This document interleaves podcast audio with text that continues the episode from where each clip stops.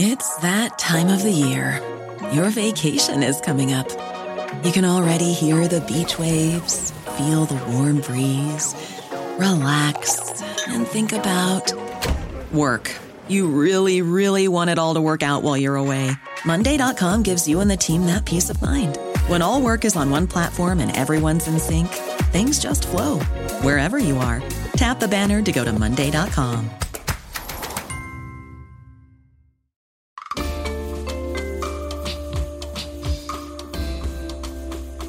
Welcome to Open to Debate. I am your guest moderator, Gillian Tett, standing in for John Donovan, and I'm absolutely delighted to be here today.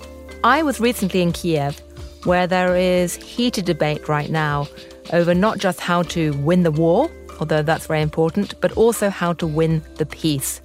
And central to that is a question of money. Where are the resources going to come from to rebuild Ukraine in the future?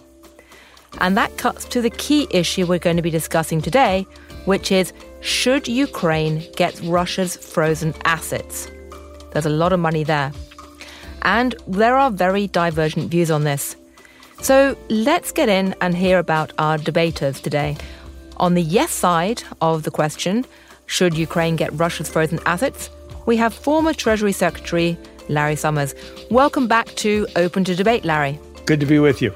And arguing no to the question of should Ukraine get Russia's frozen assets, we have the Senior Fellow and Director of International Economics at the Council on Foreign Relations, Benn Steil. Ben, great to have you here. Thanks for having me, Gillian. Now, before we start, I want to get a sense of why you are here today. What motivates you to make this argument? Larry, what is driving your passion on this issue? I think the case is compelling on moral grounds, compelling on economic grounds, compelling on political uh, grounds, and compelling on effectiveness grounds. Reality is that you can debate the precise amount of damage that Ukraine has suffered. You can debate the best ways to deploy funds, what the right role of the private sector is, and so forth. But the conclusion is, I think, inescapable that Russia has aggressed against Ukraine, that the cost of that aggression is immense, that the global stake in Ukraine's resisting that aggression and renewing a strong state is immense. These are resources that are available, and this will send a strong signal of the inappropriateness of aggression of the kind Russia has engaged in. Right, I'm going to stop you there, Larry, because we're going to hear your argument very clearly in a few moments. I just want to know what's driving your own personal passion here. Ben, can you tell me quickly what is the reason why you decided to join today? Well, there's no difference between Larry and me about the ethics of seizing Russian reserve assets. Um, you know, Russia is clearly the aggressor in this conflict, uh, and they should be made responsible for repairing the the enormous damage to Ukraine. The the debate between me and Larry is going to be about the effectiveness of a strategy of seizing Russian reserve assets, given wider U.S. and Western priorities I think it would be, from an effectiveness standpoint, a very bad decision indeed. Okay, so you both agree that you care deeply about the future of Ukraine, that you want to help, but you have different perspectives on exactly how to do that in relation to the assets. You're each going to now have four minutes to state your case and make your opening pitches. So, Larry, you're up first. You answer yes to the question should Ukraine get Russia's frozen assets? Tell us why. We've already discussed that Ukraine needs those needs substantial resources to reconstruct its economy. We've already discussed that Russia is the clear aggressor here and has forfeit moral right to those assets because it's obliged morally to compensate Ukraine. International law provides clearly for the principle of compensation. And this is a case where compensation is clearly necessary, clearly appropriate, and where the need for that compensation has been recognized very broadly internationally. Russia has felt free to seize assets of Western companies. There are many precedents during and after wars when the assets of aggressing states have been put to use to resist and to compensate the victims of their aggression. Put frankly, there is no other viable way. The needs are measured well above $100 billion. Even if that money could be found for Ukraine in other ways, it would surely come at the expense of other foreign assistance efforts at a time when those efforts as well need to be substantially augmented for the benefit of uh, Africa, for the benefit of climate change, for the benefit of protecting against pandemics. So, this is right for taxpayers. This is right for the world as a whole. And I think it's right to send a signal about the consequences for aggressing states in terms of assets that they have deployed. Some worry that this will somehow set an unfortunate financial precedent. First of all, we've already crossed that Rubicon. These assets have been frozen. No one believes that they are actually going to be back for uh, Putin's use.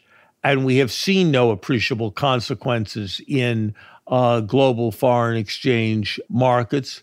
Second of all, the actions here are really quite extreme and extraordinary, not of a kind that take place on any kind of regular uh, basis. And last, uh, this is something that is clearly justified by uh, international law. And so I believe that it is very important that at a critical time when people are looking for global action, the international community move forward. Well, thank you very much indeed, Larry, for that very forceful argument. Um, so now let's hear from Ben. Ben, you obviously care deeply about the fate of Ukraine, but you argue no to the question should Ukraine get Russia's frozen assets? Tell us why. From an effectiveness standpoint, there are three reasons why I would oppose outright seizure of uh, Russian reserve assets. The first uh, reason would be uh, legal. I disagree with Larry on the uh, legal basis for seizing the assets. The second would be geostrategic, that I think the United States and indeed the, the West as a whole have geostrategic aims that would be undermined by an outright seizure. And the third is um, uh, history Uh, as Mark Twain said, history may not repeat itself, but it does rhyme. And I do think there are things that we can learn from the past with regard to the present conflict in Ukraine. First, from a legal perspective, in terms of international law, outright seizure of Russian reserve assets would be illegal under the doctrine of sovereign immunity. There are exceptions there. The main one is for what's called countermeasures. States are entitled to take countermeasures in order to bring an aggressor back into compliance with international law. But the important caveat there is that the any countermeasures that are taken need to be reversible. And in the case of outright seizure of Russian reserves, giving them to Ukraine, it would not be reversible. In terms of domestic U.S. law, there are complicated issues there. I've got very little time, so I'm just going to quote Janet Yellen on this. And I think she has the final word, quite frankly. Quote, it would not be legal in the United States for the government to seize these assets, unquote. Uh, from a practical perspective, we have to acknowledge that uh, other major states around the world think that uh, seizure would be illegal China, India, Brazil. 87 countries abstained or voted against. A UN resolution in November of 2022, which was going to set the grounds for Russian reparations. The consequences of outright seizure, I think, would be extremely severe. Other states might seize U.S. assets in the in the future on the grounds that, on the pretext that the U.S. had made such uh, unilateral determinations in the past. We could see the movement of uh, foreign reserve assets out of the U.S. dollar and out of U.S. jurisdiction.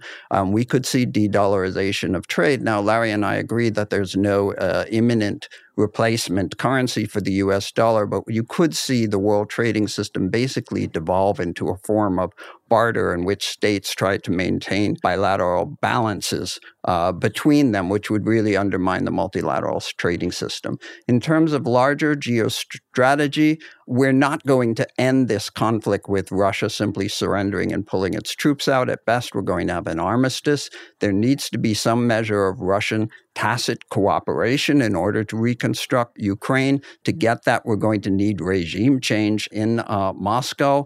And in order to promote regime change, we need to offer the Russians some prospect of unfreezing the assets in the future um, with a peace deal in, um, in which Russia would be uh, obligated to pay some form of reparations. In terms of history, many have referred to the Marshall Plan as a model for reconstructing Ukraine. Uh, three years before the Marshall Plan in 1947, we had the Morgenthau Plan in 1944, which was very punitive, which would have dismembered Germany, deindustrialized it. Um, and this very punitive strategy, which also involved massive reparations, uh, actually prolonged the war. It gave Hitler propaganda to keep the troops um, fighting and made it more difficult for the United States to promote positive regime change in uh, Germany and therefore was abandoned. There's also the case of Czechoslovakia, which bordered the Soviet Union. They were invited to participate in the Marshall Plan. Um, they wanted to participate in the Marshall Plan, but Stalin, in order to prevent it, precipitated a communist coup in Czechoslovakia in February of 1948 to keep them out. Uh, Ukraine suffers from the same geographic problems that Czechoslovakia does. Ukraine and Russia share 1,400 miles of border. So any sort of Marshall Plan in Ukraine will be impossible without that tacit cooperation from Russia that I mentioned, and we need to maintain the reserves as a bargaining chip. Right, thank you. We both know where you stand. So, in the next segment, we will dive into our discussion on our key question Should Ukraine get Russia's frozen assets? We'll be right back with Open to Debate.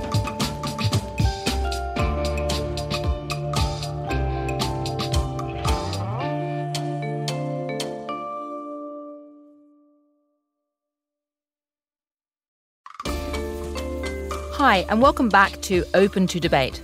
I'm Gillian Tett, your guest moderator for our debate on the question Should Ukraine get Russia's frozen assets?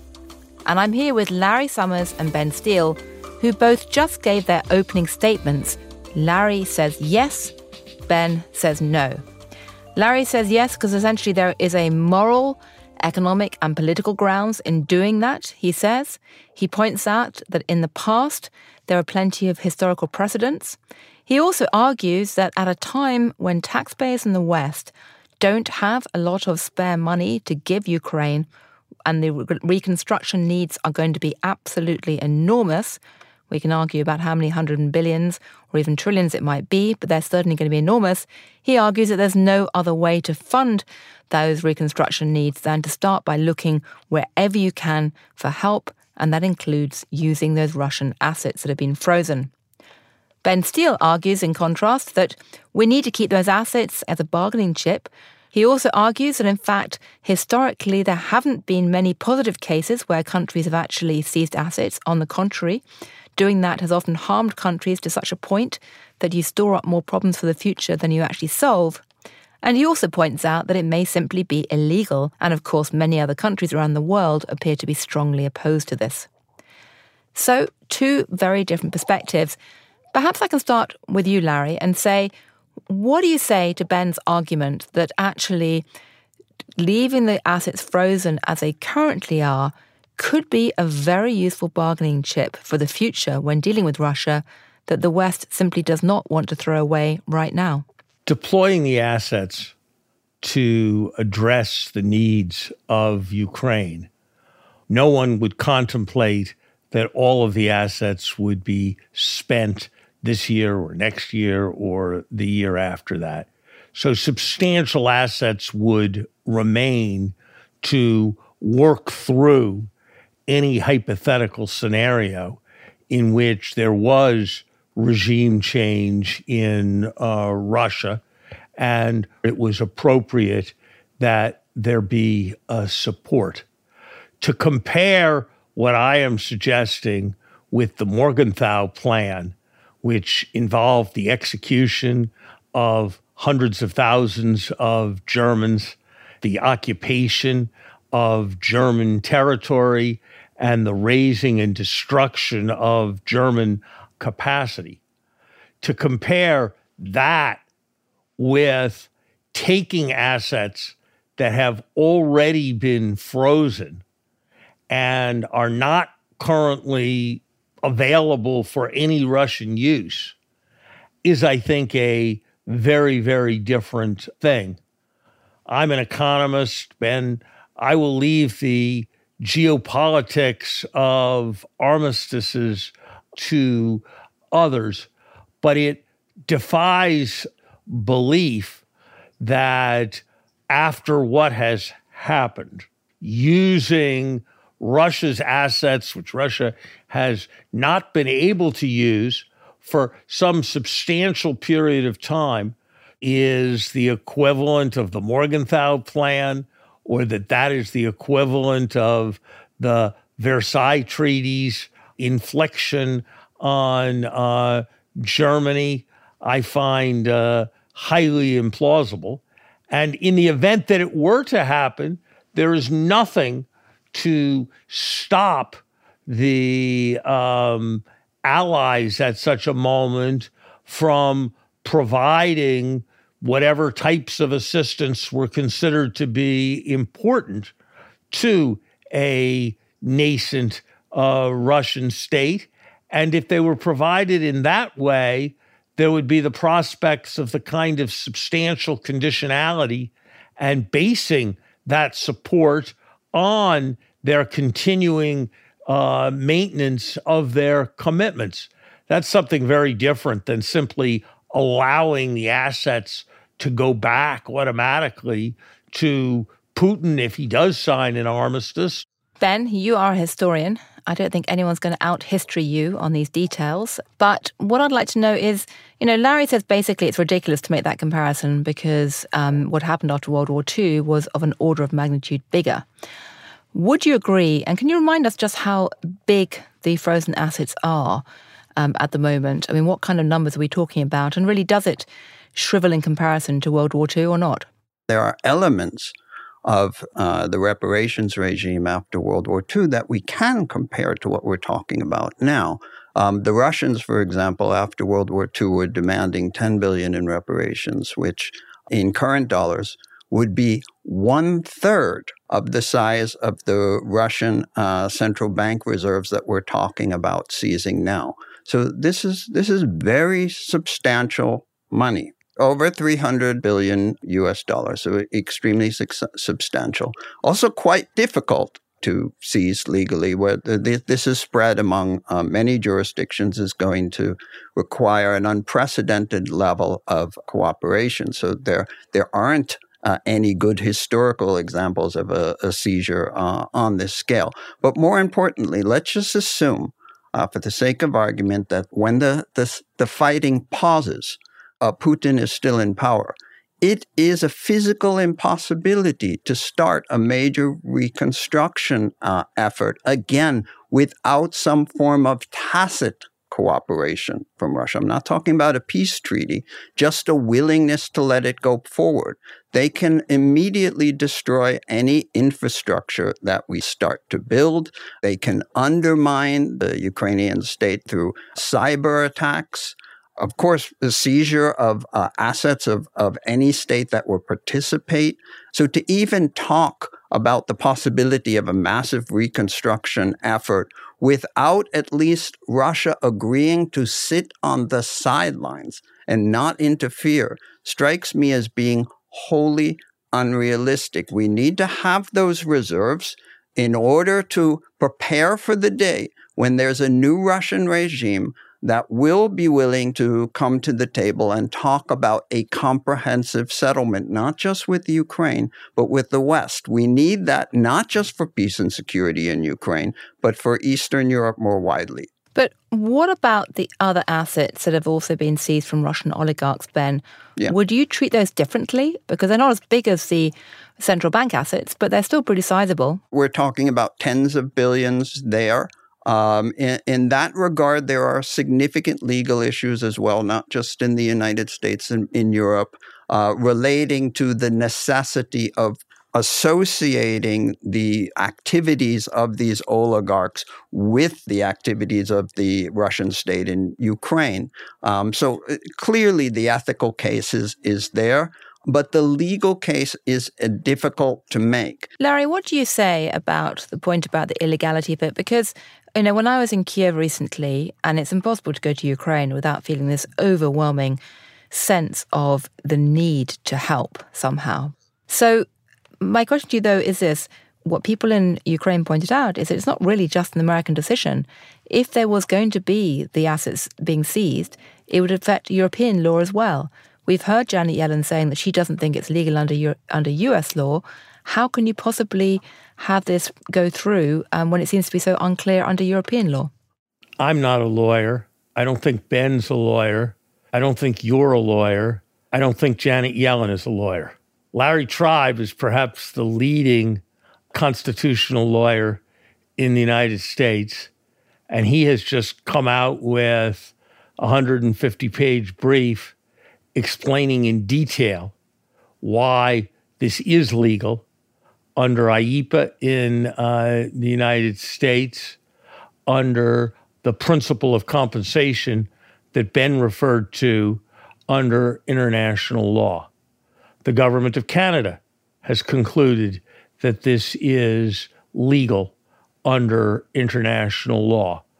Look, we all are citizens of the world. These matters are not clear cut, successful leaders of countries look to their lawyers to provide legal authority for things that are imperative to do.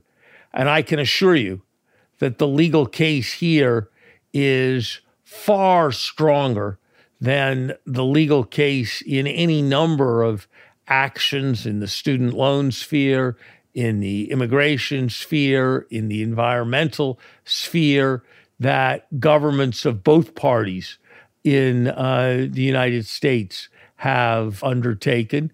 It's just wrong to say that there's a sovereign immunity issue uh, here. Sovereign immunity refers to judicial actions taken in one country's courts with respect to another country this is not an action being taken in any court. This is an action being taken by executive authorities according to the compensation principle. Right. Well, reading between the lines, what you appear to be saying, unusually tactfully, is you think that Janet Yellen is wrong um, or not yet completely appraised of all the arguments as of yet.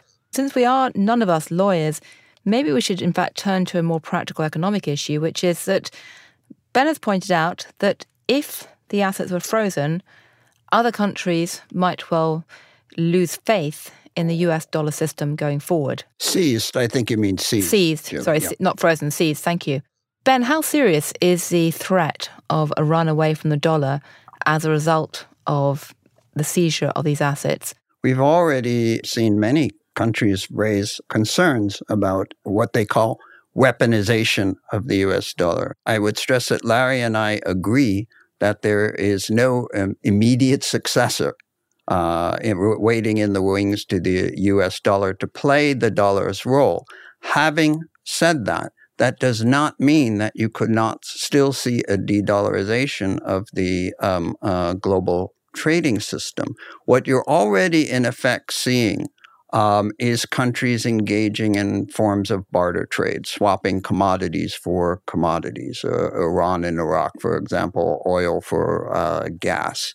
Um, you're seeing limited use of other national currencies in international trade, but not in the same way as the US dollar is used, um, where exporters are happy to um, uh, maintain excess dollars as a store of value, but what they're actually seeking to do um, uh, is to balance their trade bilaterally with each of their national trading partners. And if the whole world were to move materially in that direction, you would have a fundamental destruction of the multilateral trading system that we've come to depend on over the past several decades. That would mean a much less efficient uh, global uh, economy. First of all, I think the distinction between freezing for an indefinite horizon and seizing is a very small one.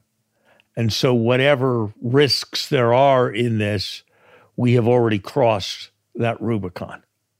Second, this is something that's very different than most of the issues where people talk about weaponization of the dollar, because this is the simultaneous weaponization, if you want to see it that way, of the euro, the Canadian dollar, the British pound, and uh, the Japanese uh, yen.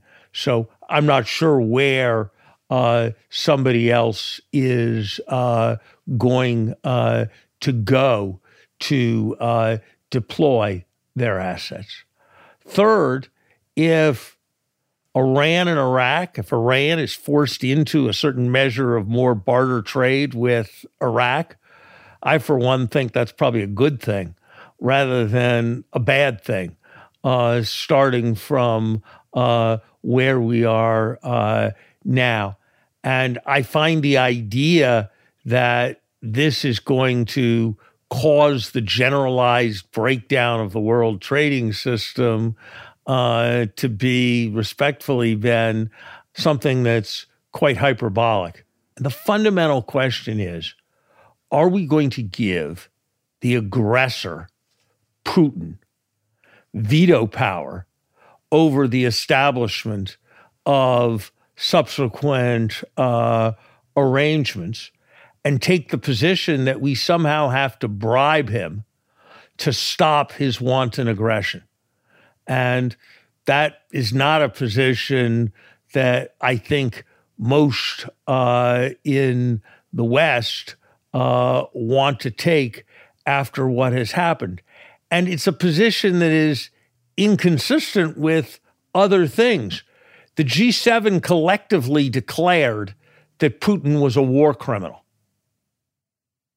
Once we are at a place where we have collectively declared that Putin is a war criminal, I don't understand the uh, position uh, being taken here that we can't be in a position of using Russia's resources to compensate for the damage that has been done. So I'm astonished by Ben's idea that until we have gotten Putin to acquiesce, we can't be in a position prudently of beginning a process of reconstructing Ukraine so as to enable it to uh, maintain its strength. I'd just like to quickly float to both of you a question which I heard voiced in Kiev, which was even if you don't directly seize the assets, could you securitize them or use part of them to essentially provide the underpinning of an insurance program to tempt Western companies to go into Ukraine and be compensated out of that pot if something went wrong? Is there ways to use clever financial engineering to make the whole process a bit more palatable or a bit more um, harder to understand for the wider geopolitical community. Ben? Yeah, um, there are.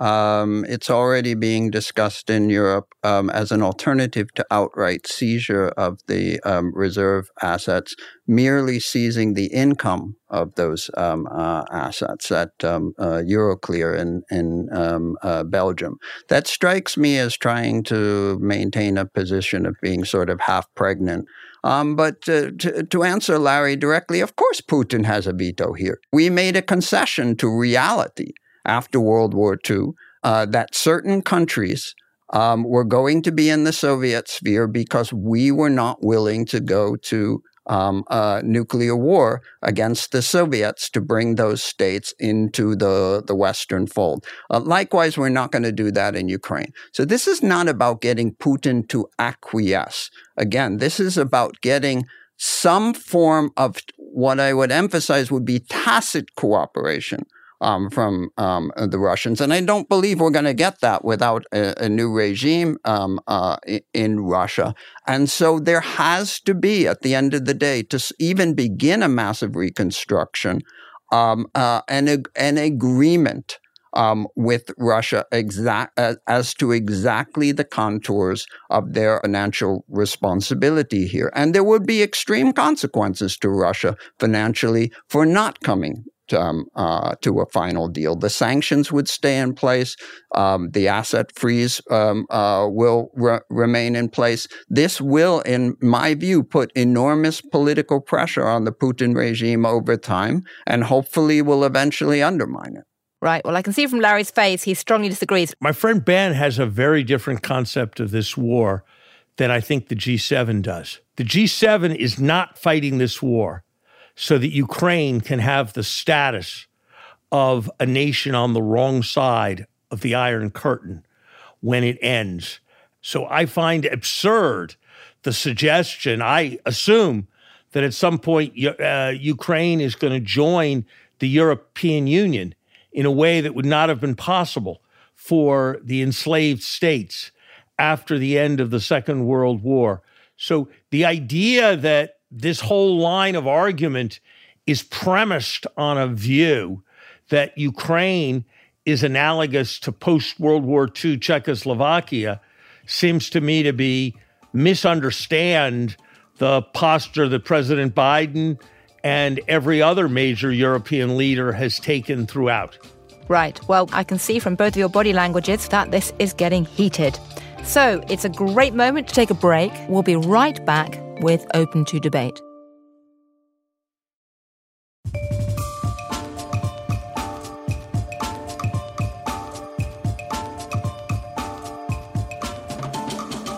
Hi, and welcome back to Open to Debate.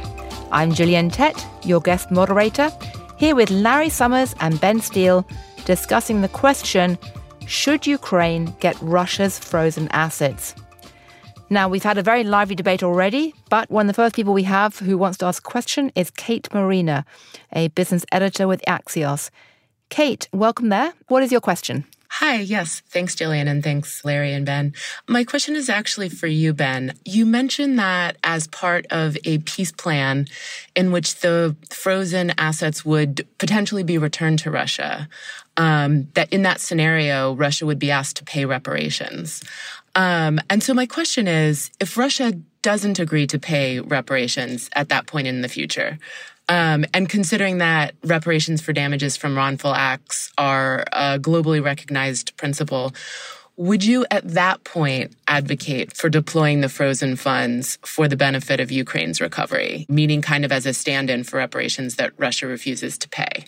Um, and maybe through a process of an international claims commission or, you know, something like that. But in general, what, what would you be thinking then? Well, we, we could start with the uh, EU proposal to seize the income um, from the uh, R- Russian um, uh, frozen reserves at um, uh, Euroclear, and um, that that would provide Ukraine with approximately three billion dollars a, a year. Uh, ongoing, which it could use for reconstruction. But let's still be clear about this. I have to keep emphasizing it. Russia would would have to still agree not to interfere with the reconstruction process in Ukraine because they could absolutely destroy it very quickly. So the, there is there is no alternative to um, having some form of ongoing dialogue with Russia um, throughout the um, reconstruction process. Since money is fungible, at the end of the day, the money that Russia would pay towards reparations does not technically have to come from the reserve pool. It could come from another pool, which would provide us with some degree of, I think, legal cover for what we're doing, which is an, an, an important um, uh, internationally. But I think this is going to be a major diplomatic challenge um, uh, getting uh, such an agreement with Russia. I would imagine that to the extent that we're ultimately successful in getting um, significant reparations from Russia in, ter- in return for a comprehensive peace deal, we would not even be calling it reparations for the purpose of um, uh, uh, an official document. It will be called something else that can be sold within um, uh, Russia as not being um, uh, punitive. This is just part of normal international diplomacy, and it's not a matter of coddling Putin. It's not a matter of uh, having to ask Putin for permission.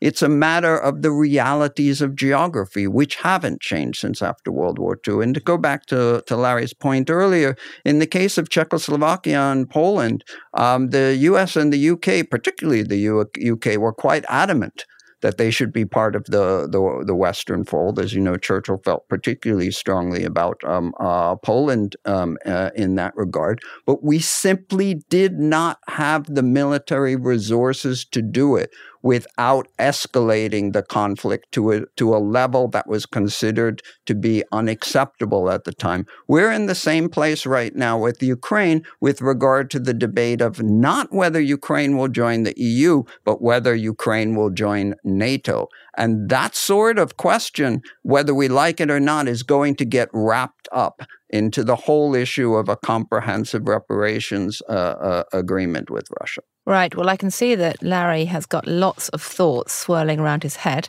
and you'll have time in a moment, Larry, to come back in. But I want to bring in the next um, question, which is from Daniel Flatley, who is a national security reporter with Bloomberg's Business Week. Daniel, the floor is yours. Uh, good afternoon. Good to be with you. Um, my question is about congressional action on this issue. So, as I'm sure you're probably aware, there's a bill called the Rebuilding Economic Prosperity and Opportunity Act or REPO Act. So, would that clear up any of the legal questions around the authorization for this action? Would it, because it's not actually taking the action but authorizing it, send any kind of signal to the Russians uh, that this is a serious prospect in the West, the seizing of these assets? And the third aspect of this is as we debate support for the Ukrainian war effort in the US, would this at all help shore up support for those who may have doubts about the US's continued ability to pay or uh, willingness to pay? Larry, um, do you want to pick that up at all? I know you're not trained as a lawyer, but you have been talking a lot to Larry Tribe, who is an esteemed lawyer. I would support the legislation, though I don't think that the legislation is necessary. Um, I think adequate legal authority exists without the legislation.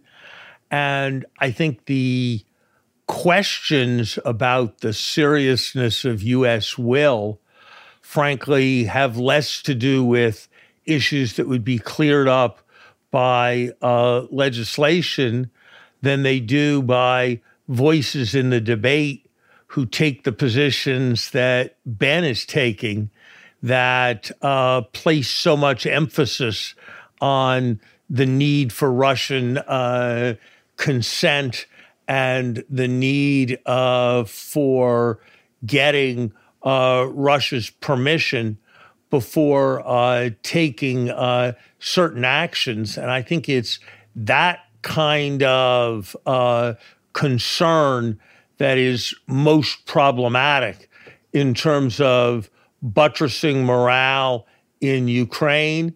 And I think it's that kind of concern that is most problematic in terms of our allies in uh, Europe as well. That particular um, piece of legislation, uh, as was emphasized, would only authorize uh, the administration to move forward uh, on this front.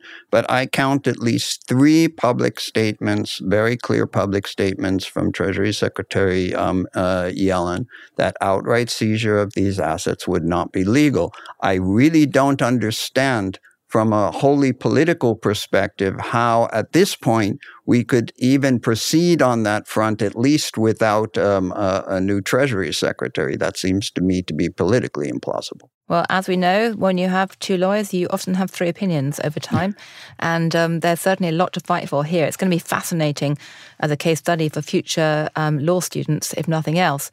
Steve Liesman, um, I'd like to bring in you. Um, you're the senior economics reporter at CNBC, um, and you have a question too. What would you like to ask, Steve? I really want to thank you and uh, Larry and Benn for putting this together. This is terrific. Um, does a simple deal get around some of these things? And simple, I say advisedly, in the sense of Russia agreeing to cede these assets um, in return for access again to the um, uh, dollar funding markets as well as the energy markets and other and removal of sanctions. The other uh, question I have is whether or not we ought to be thinking more long term about this and create some rules of the road. I don't know if that would strengthen or weaken the dollar as a global currency to have more explicit rules of what when you might or might not lose these assets in some form of uh, sanction process. Thanks. Thanks, Steve. Great questions. Benn, you've got a couple of minutes to answer that, and then Larry. Okay, from a, a, a practical perspective, I just want to emphasize the seriousness about the direction in which we've been heading um, since the conflict. Seriousness of these financial issues. I had written a piece in Foreign Affairs back in um, 2022 um, uh, documenting the many tens of billions of dollars of um, U.S. securities at Euroclear that was uh, effectively untraceable to them because they appeared to be using Chinese intermediaries. So we already know this sort of way of getting around uh, seizures works. It would be effectively uh, untraceable f- from my knowledge um, legally to Russia and therefore impossible to, to seize. If we actually go forward with a, a mass seizure like this, you are really going to see a breakdown of the, the whole uh, legal regime surrounding custodianship of um, reserve assets a- around the world. And I think the economic implications, not to mention the political implications, would be I- enormous. Um, we're undermining our future effectiveness in terms of financial statecraft. In other words, we have been able to date to impose financial sanctions on, countries around the world like Iran and North Korea because of the dominance of the dollar in financial transactions and the ability to trace dollar assets to the ultimate owners. I'm very concerned about taking steps that would lead that system to break down entirely. Larry, any comments? This isn't your final statement. You will get two minutes in a moment to tell us exactly why you think Benn is totally wrong. but in answer to the question of should there be some other way of having a bargain with Russia, giving it access to the dollar system in exchange for maybe handing over the assets? Do you see any other way to have a bargain? I don't. I don't see any great appeal in reducing our sanctions regime and starting to give them access to the dollar window that they don't have. Benn can't have it both ways. If it's possible to hold dollar assets in secret so they won't be subject to sanctions in the future, then I presume this won't do any damage to the centrality of the dollar in the system and will be a one off uh, penalty for Putin for having made the mistake of not having used those ways uh, in uh, the past. So you can't have it both ways that it'll destroy the role of the dollar and uh, that uh, people will hide their dollar assets in the future. Well, I can see you're both looking suitably indignant, and we are now coming up to the crunch point where you both get a chance to explain in two minutes what your closing arguments are. I'm keenly aware that no doubt you'll both be writing more about this in the coming weeks or months. Benn has already written some fabulous pieces on where the Russian money appears to be going or not going. And I'm sure Larry has plenty more columns in him on this very topic.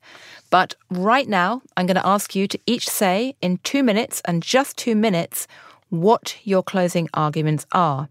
I'm going to start with Larry. You've got the floor, and you're going to tell us why you answer yes to the question Should Ukraine get Russians, Russia's frozen assets? And the clock starts now. We agree that Ukraine is entitled to support. We agree that Russia has done wrong. We agree that it is feasible to make available the assets uh, to Ukraine. We agree even that it's fine to make use of the fruits of uh, the assets. So all we are discussing is whether the fruits can be transferred or whether the assets themselves can be transferred. The enormous benefit in terms of generating far more for Ukraine than would otherwise be the case, of protecting foreign assistance efforts for poverty, climate, and so forth, and for deterring the kind of stunning wrong that has been done in Russia by setting this precedent in a clear way seem to me to make an overwhelming case. And I would submit that if it was clear that those assets were in play, dwindling, and being redeployed to counter Russia's aggression, we would have more flexibility, more leverage in any of the vitally important diplomacy that's going to be necessary before this conflict ends, which it eventually will. Well, thank you very much indeed. I think that's the first time in history I've managed to keep Professor Summers to less than two minutes. And that was a very punchy set of arguments.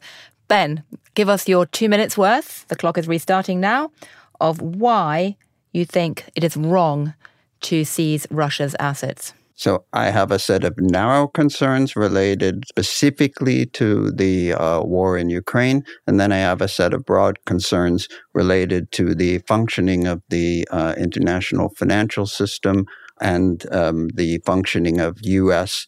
Um, uh, geostrategic influence around the world. With regard to the narrow issue of the war in Ukraine, geography is an immutable fact. It is a reason um, why it is far more difficult for us to provide security for some countries uh, in Europe, like Ukraine, rather than others that um, are situated further west. And it explains uh, why the border between NATO and the Warsaw Pact was where it was after World War II, and we can't change that. Uh, I continue to maintain that any sort of lasting peace, not just in Ukraine, but in Eastern Europe more widely, will require some measure of tacit cooperation with Russia. In order to get that tacit cooperation, I believe we will need regime change in Russia, and that asset seizure virtually guarantees a continuation of this conflict, not just between Ukraine and Russia, but between Russia and the West, even under new Russian leadership. With regard to my broad concerns, I would emphasize that governments representing a strong majority of the world's population disagree strongly with Larry Summers. They believe that seizure would be illegal. And my view is that if we were to go in that direction, we would undermine the rule of law internationally. We would undermine U.S. influence in the world. We would undermine the status of the dollar. And with that, the continuation of the multilateral trading system we have all come to take for granted in spreading prosperity and reducing poverty around the world in recent decades. Well, thank you very much indeed to both of you. You have both laid out strong arguments explaining why you deeply disagree with each other. I think the one thing we can agree on, though, is a shared sense of horror about what is happening. As I said, I was recently in Kiev chatting to a friend of mine, Yulia, who comes from Kharkiv, has a young son who's serving, and out of his t- group of 12 closest friends, she told me, there are only four left alive. That is what is unfolding. That is a horror which we are all agreed in wanting to end where we disagree is on the tactics. So, I'd just like to say a very big thank you to both of you for laying out these incredibly important arguments that are going to get only more, not less important, in the weeks ahead. I'd also like to thank Kate, Daniel, and Steve for your very thoughtful questions. This debate came out of a conversation at a recent meeting of the Aspen Strategy Group. And I'd also like to thank the audience for tuning in to this episode of Open to Debate. As a non profit, our work to combat extreme polarization that is plaguing so much of the world today through civil and respectful debate is generously funded by listeners just like you, along with the Rosenkranz Foundation and the other supporters of Open to Debate. And is also made possible by a generous grant from the Laura and Gary Lauder Venture Philanthropy Fund. Robert Rosenkranz is our chairman, Clea Conner is CEO, Lia Matthow is our chief content officer, Alexis Pancrazi, Katz Kristin Muller, and Marlette Sandoval are editorial producers, and Gabriel Maya is our editorial and research manager. Andrew Lipson is head of production, Max Fulton, production coordinator, Damon Whittemore, the engineer, Gabrielle Yanucelli is our social media and digital platforms coordinator, Raven Baker is events and operations manager, Rachel Kemp is chief of staff, and the theme music is by Alex Clement. It takes a village to get this done. And last but not least, I'm your guest moderator, Gillian Tett. Thanks for listening, and see you next time.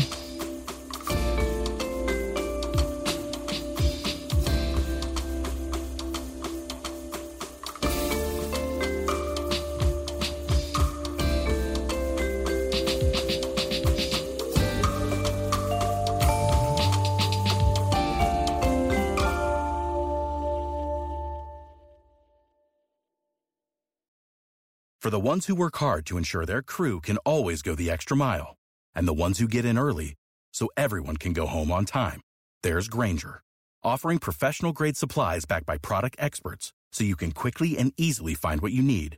Plus, you can count on access to a committed team ready to go the extra mile for you. Call, clickgrainger.com, or just stop by. Grainger, for the ones who get it done.